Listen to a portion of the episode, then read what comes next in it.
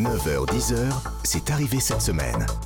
Frédéric Tadei sur Europe Bonjour, bon week-end. 15% d'inflation en un an sur l'alimentation et ça va empirer dans les semaines qui viennent. Mais pour quelles raisons Qu'est-ce qui augmente exactement et pourquoi? Je vais poser la question à l'économiste Nicolas Bouzou et sur la réécriture des célèbres romans pour enfants de Roald Dahl en Grande-Bretagne. Je reçois Mathieu Le Tourneux, professeur de littérature à la faculté de Nanterre. Ce n'est pas nouveau d'après lui, on a toujours fait ça. Et l'on terminera l'émission avec Sonia Mabrouk sur le sacré. Alors pourquoi ce retour du sacré et où était-il passé? Europe Nicolas Bouzou, bonjour. Bonjour Frédéric Tadei. Vous êtes économiste à la tête d'une société d'analyse et de conseil. Vous sortez en librairie un nouveau livre, La France de l'à peu près. Euh, l'inflation sur un an atteint 14,5% dans les supermarchés au rayon alimentaire et ça n'est pas fini. Ça devrait encore augmenter au printemps. Euh, l'alimentation qui augmente plus que l'énergie. Euh, pour atteindre peut-être 25%, euh, c'est dû à quoi? Alors déjà, l'alimentation augmente parce que l'énergie a augmenté. Hein. parce que pour faire de l'alimentation, il faut utiliser euh, des engrais qui eux-mêmes euh, utilisent des produits chimiques qui sont faits avec du pétrole. Il faut du gaz, il faut de l'électricité. Donc il y a une logique, si vous voulez. C'est-à-dire que sur les marchés, ce qui a augmenté en premier, c'est l'énergie. Et ensuite, dans un deuxième temps, vous avez l'alimentation. Donc ça, c'est la première chose à avoir en tête. Après, il y a des facteurs qui sont euh, spécifiques euh, à l'augmentation. Il y en a un qu'on voit hein, malheureusement depuis euh, plusieurs années et qui pèse sur la production et donc sur les prix, c'est le dérèglement climatique. Vous voyez, typiquement, si vous prenez le sucre, donc le sucre, ça a beaucoup augmenté et c'est encore sur les marchés à des niveaux élevés. Oui, le sucre, bah, hein, je le dis pour nos éditeurs, c'est plus 69% sur un an. Hein. Voilà, donc c'est énorme. L'Inde est l'un des principaux pays producteurs de sucre, hein. l'Inde et le Brésil, c'est les deux gros pays qui produisent euh, du sucre. Bah, L'Inde a été frappée par des inondations liées au dérèglement climatique euh, qui ont euh, diminué la production de sucre. voyez Donc, vous avez plusieurs facteurs qui amène les, prix des, des, matières premières euh, agroalimentaires à des niveaux euh, élevés sur les marchés. Et, finalement, c'est la conséquence de ça qu'on voit aujourd'hui dans les magasins. Alors, ce qu'on a vu euh, cette semaine, c'est que les négociations commerciales annuelles entre la grande distribution et ses fournisseurs se sont terminées sur une prévision de 10 points de plus mmh. d'inflation dans les, les, semaines qui viennent. Hein, et ça aussi, ça s'explique rationnellement. Oui, alors euh, là encore, en fait, si, vous voulez, si, je refais la, séquence euh, chronologique, vous avez euh, augmentation des prix de matières premières énergétiques, ensuite augmentation des prix de matières premières alimentaires, ensuite augmentation des prix euh, chez les industriels, hein, donc les grandes entreprises de l'agroalimentaire qui euh, fabriquent euh, le beurre, le lait, l'huile de tournesol, les yaourts, le poulet, enfin tout ce que vous voulez. et au bout du compte, vous retrouvez ça, donc c'est ce qu'on est en train de vivre aujourd'hui, vous retrouvez ça dans la grande, dans la grande distribution. Mais ce que je voudrais quand même dire pour relativiser quand même un peu le caractère un peu inquiétant de ce qu'on peut se dire aujourd'hui, c'est que quand on regarde sur les marchés euh, agroalimentaires les prix, il y a quand même beaucoup de, cours aujourd'hui qui, sont en baisse. Ce que ça veut dire très concrètement, c'est qu'on peut quand même imaginer qu'aujourd'hui, on, est au moment le plus difficile euh, pour, nos, pour nos concitoyens, mais que euh, au, deuxième semestre, les, les prix pourraient commencer à baisser un peu. Mais je dis bien commencer à baisser un peu. Hein. C'est-à-dire que moi, je pense que euh, les prix reviendront pas à leur niveau d'avant-crise. Je pense qu'on a changé d'économie et que Covid, réchauffement climatique et guerre, ça nous fait entrer dans quelque chose qui est nouveau, qui est fondamentalement nouveau. Donc, je pense pas que les prix reviendront à leur niveau d'avant. Mais en revanche, que l'inflation, c'est-à-dire la hausse des prix, finisse par se calmer, ça, je pense que heureusement, c'est quelque chose qui est en train de se profiler. Quelques des précisions euh, tout de même, Nicolas Bouzou. L'huile de tournesol euh, a augmenté de 113% à peu près hein, en un an. Ça, on a beaucoup incriminé la guerre en Ukraine. Mais le beurre qui augmente de 23%, c'est la faute à qui? Alors, c'est deux, choses complètement différentes. Donc, le tournesol, on a quand même raison euh, d'incriminer l'Ukraine parce que, en l'occurrence, l'Ukraine est un très gros producteur de, tournesol. Sur le beurre et sur le lait, enfin tout ce qui est fait à partir de produits laitiers, ça, je dirais que c'est vraiment un effet post-Covid, c'est-à-dire que euh, on est sorti de la crise du Covid avec des niveaux de production qui étaient euh, relativement bas. on a eu une demande qui a, repris de façon extrêmement brutale, parce que par exemple, vous avez les restaurants dans le monde entier, les hôtels qui ont rouvert d'un coup, et donc ça a créé une espèce de tension absolument colossale sur les marchés de matières premières. C'est pour ça qu'en fait, si vous voulez, les prix de l'alimentation aujourd'hui, on paye un peu tout. C'est-à-dire qu'on paye la guerre, on paye le Covid, on paye le réchauffement climatique, euh, on paye aussi parfois la moindre utilisation de certains engrais qu'on interdit progressivement et on a tout à fait raison de le faire parce que ça génère des, des, des, des, des problèmes de santé, etc. Mais ça a aussi un impact sur la productivité des récoltes. Donc vous voyez, vous avez un peu tout qui arrive en même temps. Et, le prix du papier, parce que ça, c'est quelque chose dont on parle moins, mais qui est très présent. Euh, le, prix du papier a considérablement augmenté, voire les pénuries de papier carrément, euh, ce que les éditeurs n'avaient pas connu depuis quasiment la Seconde Guerre mondiale. Ça s'explique comment ça? Alors pareil, donc là deux choses. Hein. Vous avez le, cours de la pâte à papier qui avait énormément augmenté euh, après le après le Covid, et puis ensuite, ce qu'il faut savoir, c'est que pour faire du papier, il faut voir ce à quoi ça ressemble une, usine de papier. Hein. C'est très spectaculaire, c'est une infrastructure industrielle, mais c'est absolument gigantesque. C'est vraiment difficile à imaginer. Et donc, ça consomme énormément d'énergie, et en particulier énormément d'électricité. Bon, bah, voyez, votre, votre explication, vous l'avez.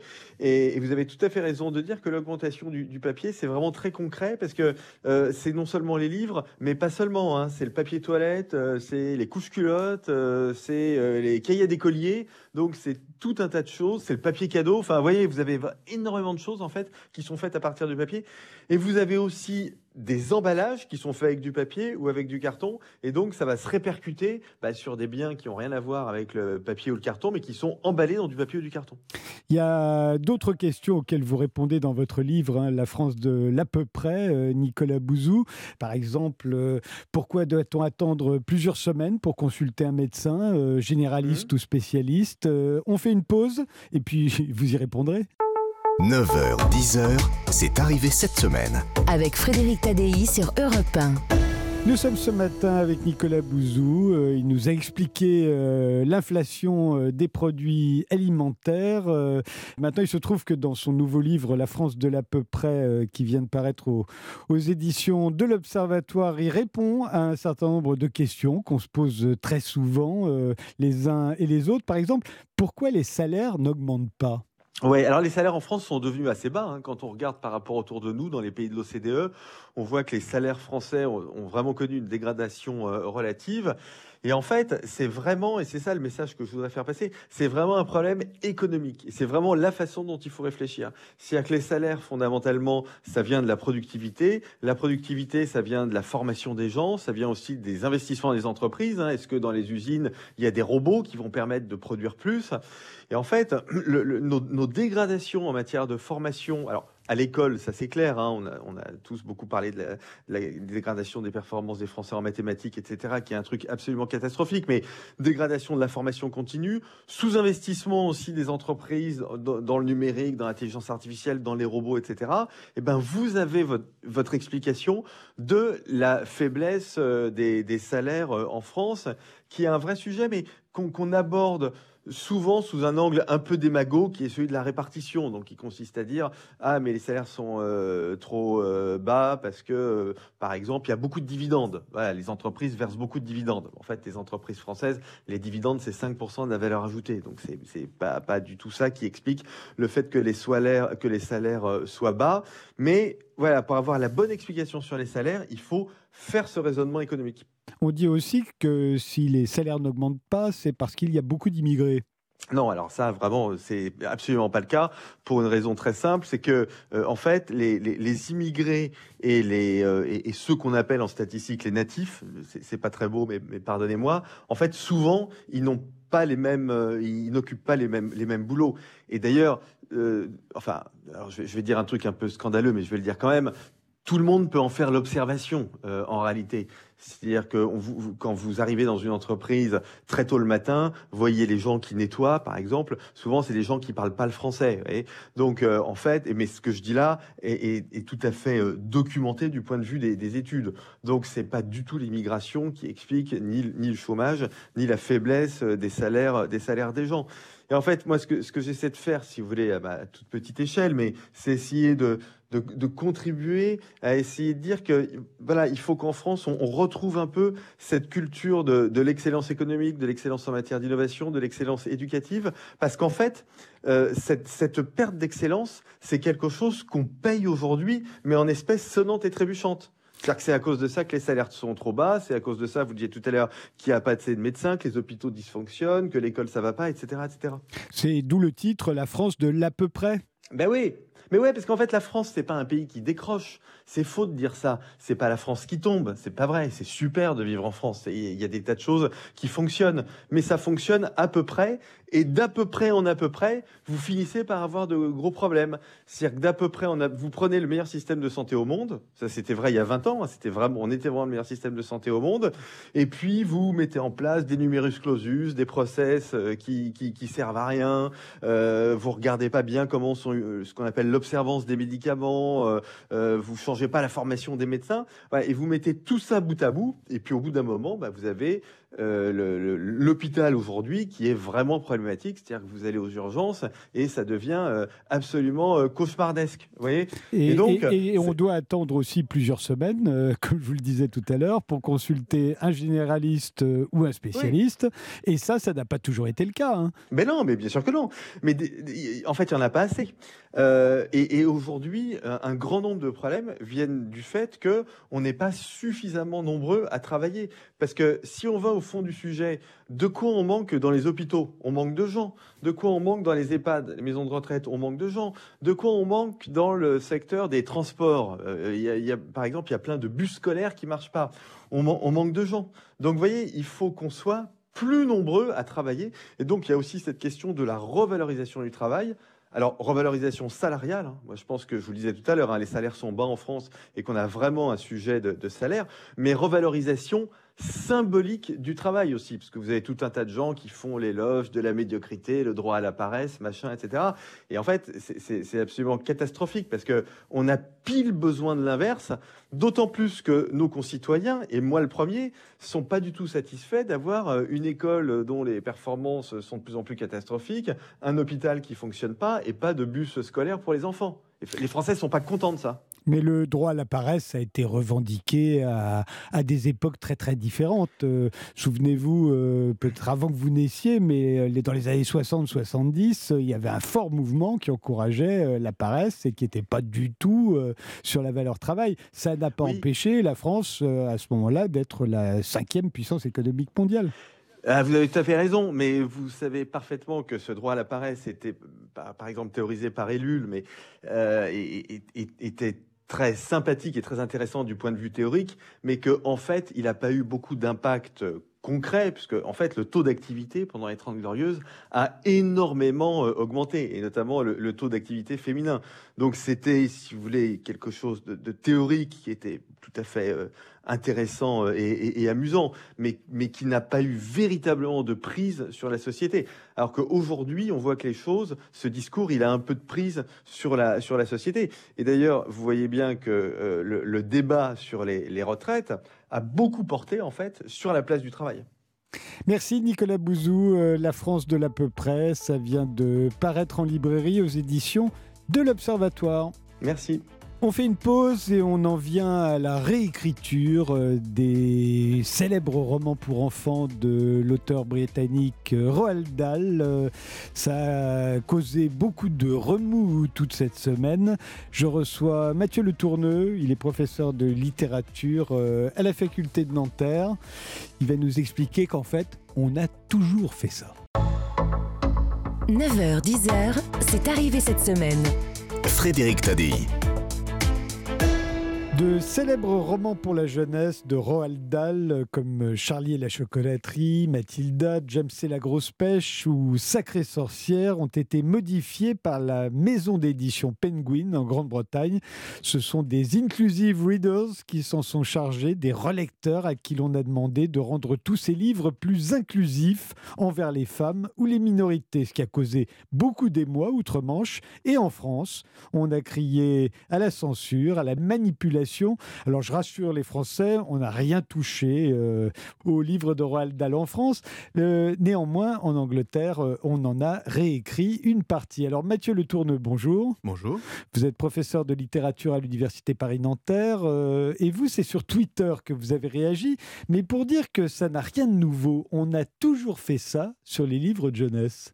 Oui, la littérature pour la jeunesse est une littérature qui dépend toujours du, regard des adultes et de ce que les adultes jugent bon de donner ou non aux enfants. Par définition, euh, la littérature pour la jeunesse s'est prêtée à tout un ensemble de manipulations. On a commencé par réécrire, par exemple. Alors, quelques exemples. Ah, on a commencé par réécrire et par réécrire inlassablement euh, tous, les tous les classiques euh, euh, et, régulièrement euh, les, ouvrages quand on trouvait qu'ils avaient vieilli. Donc le principe de réécriture ou d'adaptation, il est extrêmement présent depuis les contes jusqu'aux adaptations du dernier des Mohicans de Fenimore Cooper ou des grands romans d'aventure adaptés pour la jeunesse, y compris français, comme Les Trois Mousquetaires de Dumas, qu'on a régulièrement adapté dans des versions coupées. Coupées et réécrits, c'est le cas également de Jules Verne. Hein? Ah, Jules Verne, c'est. Alors, Jules Verne, le, travail de réécriture se faisait de son vivant, puisque Pierre Jules Hetzel retravaillait très largement. son éditeur. Voilà, son éditeur euh, retravaillait très, euh,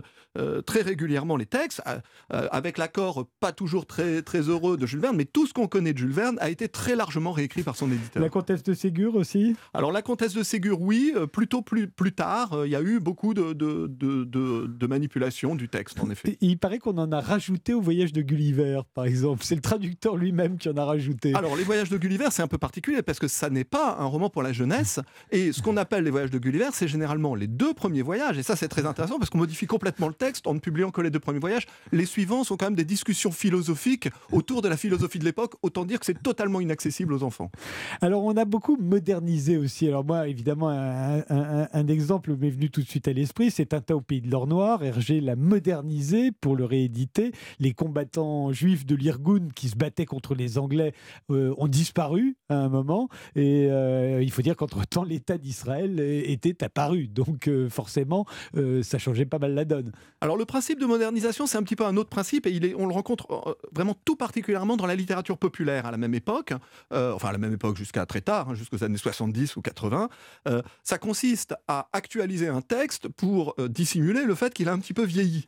Et ça, c'est vraiment une pratique qui n'est plus liée à des questions de, de morale mais plutôt lié à des questions commerciales. Et il me semble que dans le cas de Roald Dahl, on se retrouve un petit peu entre les deux, parce que euh, comme euh, on a peur de choquer euh, les parents ou les enfants de, notre génération, eh ben pour des raisons qui sont des raisons peut-être de sensibilité, donc qu'on pourrait qualifier de morale, et des, raisons qui sont aussi des, raisons de, fructification d'un catalogue, et eh ben on se situe un petit peu à ces deux niveaux.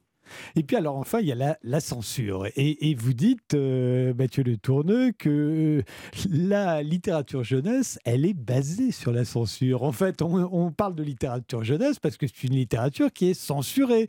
Euh, le petit chaperon rouge a été censuré. On a changé la fin pour que les enfants euh, soient contents que le petit chaperon rouge survive. Alors toute la littérature pour la jeunesse s'invente pour euh, protéger les enfants de la littérature. Il faut bien comprendre que le développement de la littérature pour la jeunesse au 19e siècle repose sur une chose qu'on ne peut plus peut-être comprendre aujourd'hui, c'est que on n'a qu'une terreur, c'est que les enfants lisent trop.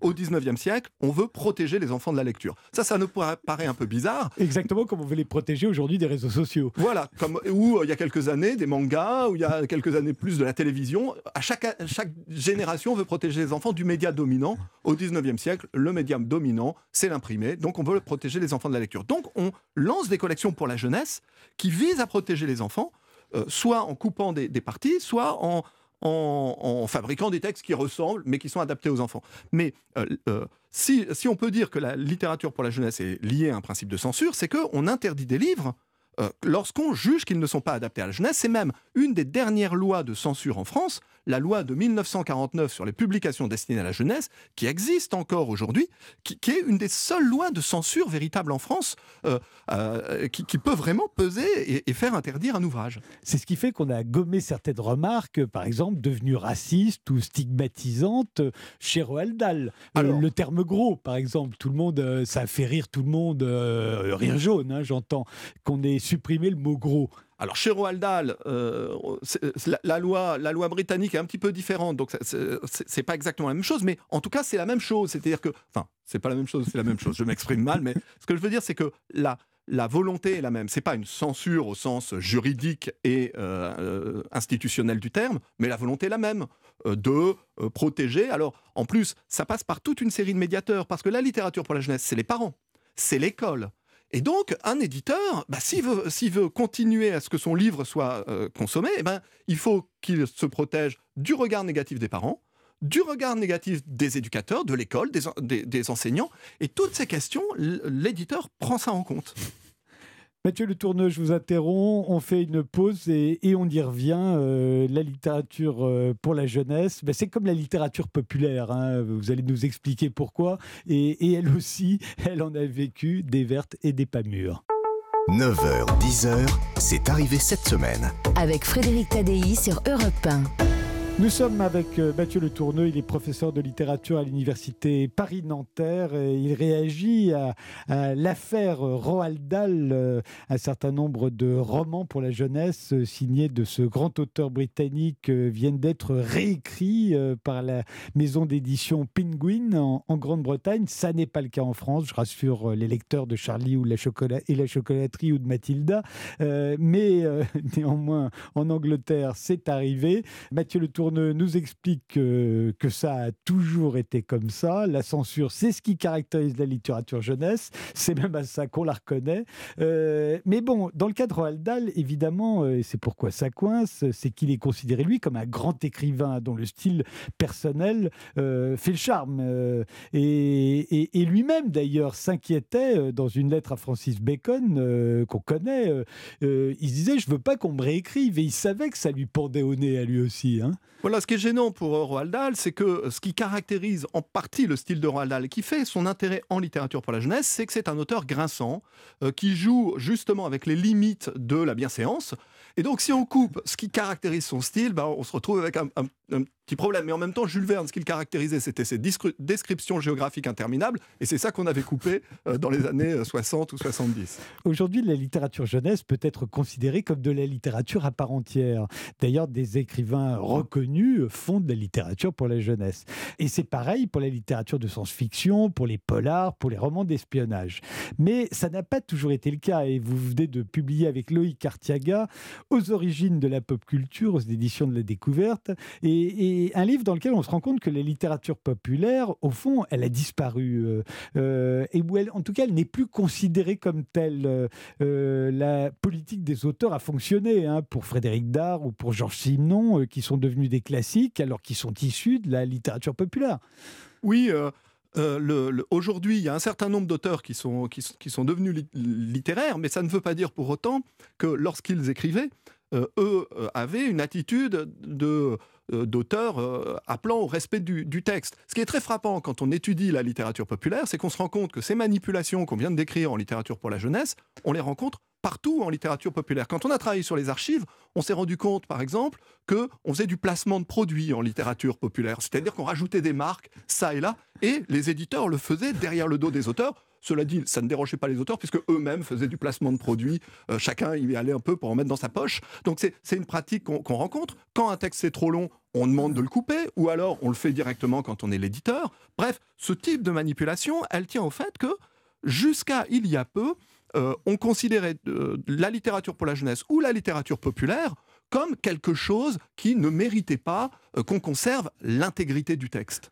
Le cinéma a beaucoup joué pour anoblir euh, en partie, en tout cas une partie de la littérature pour la jeunesse. Roald Dahl en particulier euh, doit beaucoup au cinéma. Charlie et la chocolaterie, réalisé par Tim Burton avec Johnny Depp, ça a beaucoup joué dans la réputation qu'il peut avoir. la télévision, j'ai l'impression qu'elle a joué un peu le même rôle avec le reste de la littérature populaire, notamment les feuilletons ou les séries, souvent adaptés de romans populaires euh, de romans de science-fiction euh, euh, dont on donnait pas cher à l'époque où on les a publiés et puis qui tout à coup ont été magnifiés. Alors c'est un peu paradoxal parce que oui, ça, ça, permet de valoriser des auteurs, mais très souvent, la sortie d'un film s'accompagne de versions réécrites euh, des romans. on novélise. Voilà, on novélise, mais souvent on novélise une œuvre qui existe déjà sous forme de roman, ce qui montre bien que c'est pas si simple. Hein. Euh, Fantomas, par exemple, quand Fantomas a été adapté par une belle au cinéma, bah, on a vu sortir des versions de Fantomas qui étaient entièrement réécrites, même pas par Marcel Alain qui était encore en vie, mais par un collaborateur de Marcel Alain. Donc euh, peut-être que ça permet à la canonisation progressive d'un certain nombre d'œuvres, mais au moment de la sortie du film, je ne suis pas sûr que ce soit euh, le, moment où on voit les, versions les plus, euh, respectueuses du texte apparaître en, librairie. Les James Bond de Young Fleming, c'est de la littérature populaire, ça vaut pas grand-chose au départ, euh, d'ailleurs ça marche pas très bien, enfin ça marche assez bien, assez vite quand même, mais, c'est surtout au moment où le président des États-Unis, John Kennedy en personne, met dans une liste de ses dix romans préférés, il met à James Bond, c'est là que tout à coup on commence à prendre Ian Fleming au sérieux. Oui, euh, Fleming, c'est ce qu'on appelle du paperback, c'est-à-dire une sorte de poche pas chère du tout, euh, qui publie des romans euh, policiers ou d'espionnage un peu érotiques, un peu spicy, comme on dit chez les anglo-saxons. Et par ailleurs, euh, quand Kennedy défend Ian Fleming, il faut bien voir qu'on est en période de guerre froide et que défendre un espion euh, quand on est un président américain, euh, on le fait pour des raisons politiques. à l'époque, le roman d'espionnage, le roman policier, la science-fiction, ce sont des, livres qu'on lit en cachette ou sans s'en vanter en tout cas, et ce c'est pas du tout des, livres qu'on respecte, ce sont des livres jetables. Et donc Ian Fleming, c'est de la littérature consommable et jetable, et pour ces raisons, on, on la respecte assez peu.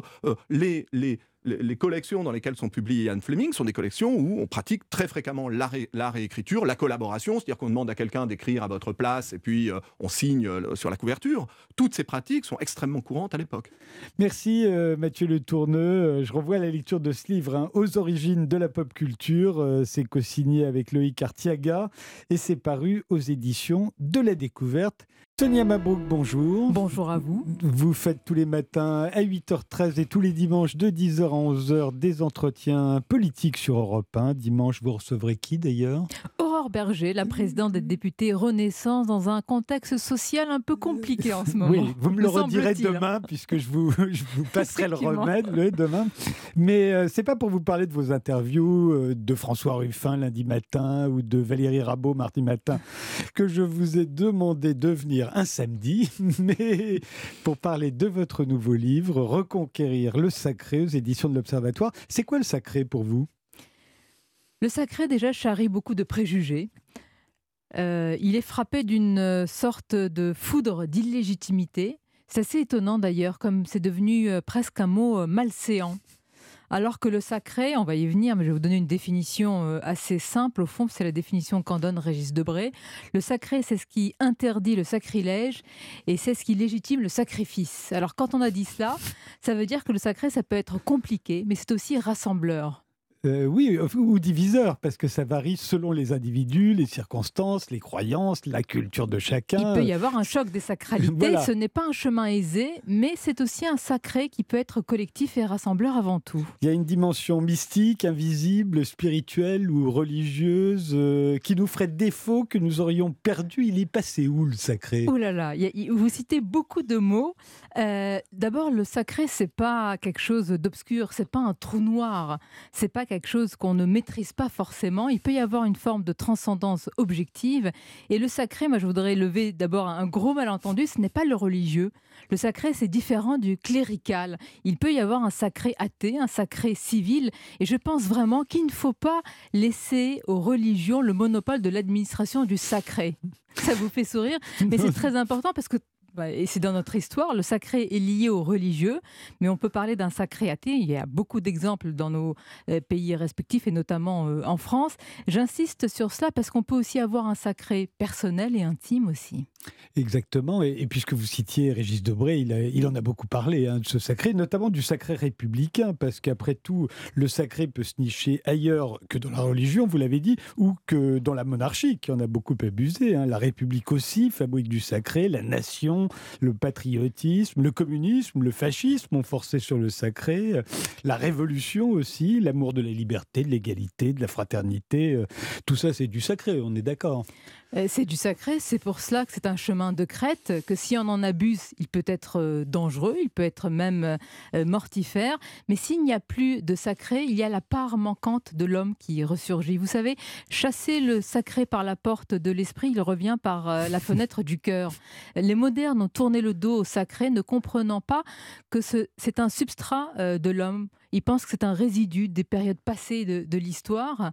Moi, je pense qu'il y a un sacré ancré en nous, et comme l'écrivait Pascal, tu ne me chercherais pas si tu ne m'avais déjà euh, trouvé, c'est en nous, sauf qu'il y a quelque chose aujourd'hui donteux à en parler, comme si ça sentait la, la sacristie, et, et dès qu'on parle de, de religion, alors c'est euh, c'est tabou. Non, le sacré peut être civil, athée. Alors, on peut parler de certains exemples. Vous avez cité euh, euh, différentes périodes de l'histoire. On peut parler de certains lieux aussi, euh, Frédéric, pour euh, rappeler ce qui est sacré. Me vient à l'esprit euh, l'Arc de Triomphe. Ou Notre-Dame, on l'a bien vu quand, Ou- elle a- quand, le, quand ça a brûlé, tout le monde était euh, qu'on soit transi. croyant ou, euh, euh, Ou athée. athée. Nous sommes d'accord. On Bien a ressenti quelque chose de très particulier qui fait qu'on avait envie que ça demeure, que quelque chose finalement brûlait avec euh, Notre-Dame. Alors l'Arc de Triomphe, je prends cet exemple éminemment républicain parce que quand il y a quelque temps il a été souillé, quand il y a eu des dégradations et qu'il a été voilà attaqué, eh ben, on a tous ressenti une forme d'indignation. C'était intolérable et c'est ça la profanation, c'est toucher à ce qui est sacré, à ce qui doit être délimité, à ce qui est interdit de toucher, à ce qui est inviolable normalement. À force de tout rationaliser, écrivez-vous, on est moralement désarmé. Pourquoi? Bien, je pense que dans nos sociétés occidentales, il y a une rationalisation à outrance qui passe par deux phénomènes, l'économisme et puis euh, l'hygiénisme. L'économisme, je ne vous apprends rien, c'est la religion du chiffre par euh, le chiffre. On ne pense qu'à travers les chiffres. Je ne le dénonce pas, je le constate.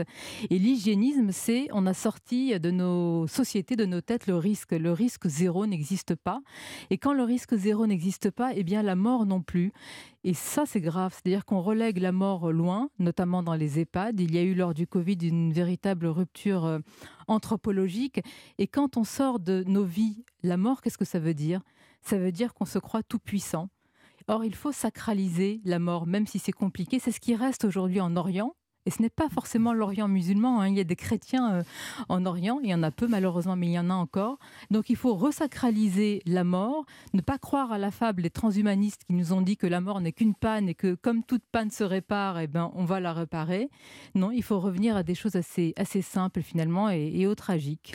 Sonia Mabrouk, euh, pour vous, il y a une crise du sacré, vous n'êtes pas la seule et vous avez sans doute raison. Euh, néanmoins, euh, puisque vous parlez de la mort, on a souvent dit que les démocraties libérales et capitalistes comme la nôtre risquaient d'être désarmées face à des forces plus mystiques, plus habitées par la foi. Alors on pense aujourd'hui à l'islamisme, évidemment, mais on disait déjà ça dans les années 30 face au fascisme, au nazisme, au communisme. Les démocraties... euh, euh, des hommes sans chef, des hommes sans Dieu, euh, n'avaient aucune chance hein, face à ces régimes totalitaires. Euh, or, les démocraties libérales, capitalistes, ont triomphé des uns et des autres, du fascisme comme du communisme, sur le plan militaire comme sur le plan moral. Il faut s'en féliciter, mais tout triomphe n'est pas éternel, n'est pas permanent, malheureusement. Et c'est pour ça qu'il y a un appel à la vigilance. Et pour moi, l'appel à la vigilance passe par une reconquête du sacré. C'est le titre du livre, mais euh, le sacré, ça peut paraître euh, immodeste. Moi, j'appelle très modestement une forme de dissidence intérieure à retrouver, si vous voulez, les, une, source qui est celle du sacré et qui peut passer par l'intime. J'en parle dans le livre. Moi, j'essaye d'écrire et de parler à voix basse dans le livre d'un sacré personnel. Je vais vous donner un exemple qui, je pense, est assez universel. Quand la main d'une mère passe dans les cheveux d'un enfant, eh bien, euh, dans ce moment précis, à ce moment précis, il y a quelque chose qui habite le ciel et qui se penche sur votre lit. Alors appelez-le Dieu si vous voulez, je ne sais pas euh, ce qui habite votre ciel, mais entre la main de cette mère et les cheveux de cet enfant, et qui plus est quand cette mère n'est plus là, eh bien, dans cet espace, dans cette jointure, habite le sacré. Et c'est ce qui nous dépasse. Ce qui nous dépasse nous unit. Il n'y a rien de plus sacré aussi qu'une mère. Et ce moment-là est sacré. Et toute cette liturgie, alors pardonnez-moi là d'employer un mot religieux, toute cette liturgie, nous l'avons un peu perdue dans ces sociétés nihilistes, très modernes, et euh, voué, il faut le dire, à l'économie. Ce que vous voulez dire, c'est que le sacré, au fond, c'est quelque chose de plus grand que nous. Oui. Hein? Mais est-ce que ça fait peur de dire cela? Ce qui nous dépasse, me, moi, me, nous unit en réalité. Et que c'est difficile aujourd'hui de croire que rien ne nous dépasse. C'est difficile aujourd'hui de croire qu'on peut tout maîtriser. Ce qui nous échappe peut nous unir, peut nous rassembler. Vous savez, le sacré, c'est un grand embrassement, c'est une accolade pour tous, à la fois pour les croyants et pour les personnes euh, athées. Et aujourd'hui, on se passe de cela, ça me paraît dangereux. Vous concluez quasiment ce livre, en tout cas, je l'ai lu comme une conclusion, que vous avez mis 40 ans pour comprendre l'importance du renoncement. Oui, oui, parce que euh, peut-être comme beaucoup de ceux qui nous écoutent, moi je suis mue par des objectifs, parfois des objectifs chiffrés, puisqu'on est dans ce monde-là. Euh, l'accomplissement, je n'emploie pas le mot de réussite, mais l'accomplissement. Et puis quand vous êtes frappé, euh, comme nous tous, par des épreuves extrêmement difficiles, c'est assez humain. Vous remettez tout cela en cause et puis vous croyez à l'éloge du renoncement et vous comprenez que dans le renoncement, c'est la vraie atteinte de certains objectifs. Et on se fait à cela et on se fait au fait qu'on n'est pas tout puissant. Et merci le sacré pour ça. Et merci Sonia Mabrouk. Merci à vous. Reconquérir le sacré, ça vient de paraître aux éditions de l'Observatoire. On se revoit demain. Avec grand plaisir. on se quitte plus. Europe 1. C'est arrivé cette semaine et parvenu à son terme. Euh, je vous donne rendez-vous demain matin à 9h pour la suite. Je vous souhaite une très bonne journée sur Europe 1. Ça va être euh, Les Grandes Voix, animé par Pierre de Villeneuve. Bonjour Pierre. Bonjour Frédéric. Quel est le programme euh, Le programme, il est simple. La France à l'arrêt et la France-Afrique. Merci Pierre, bonne émission. Merci.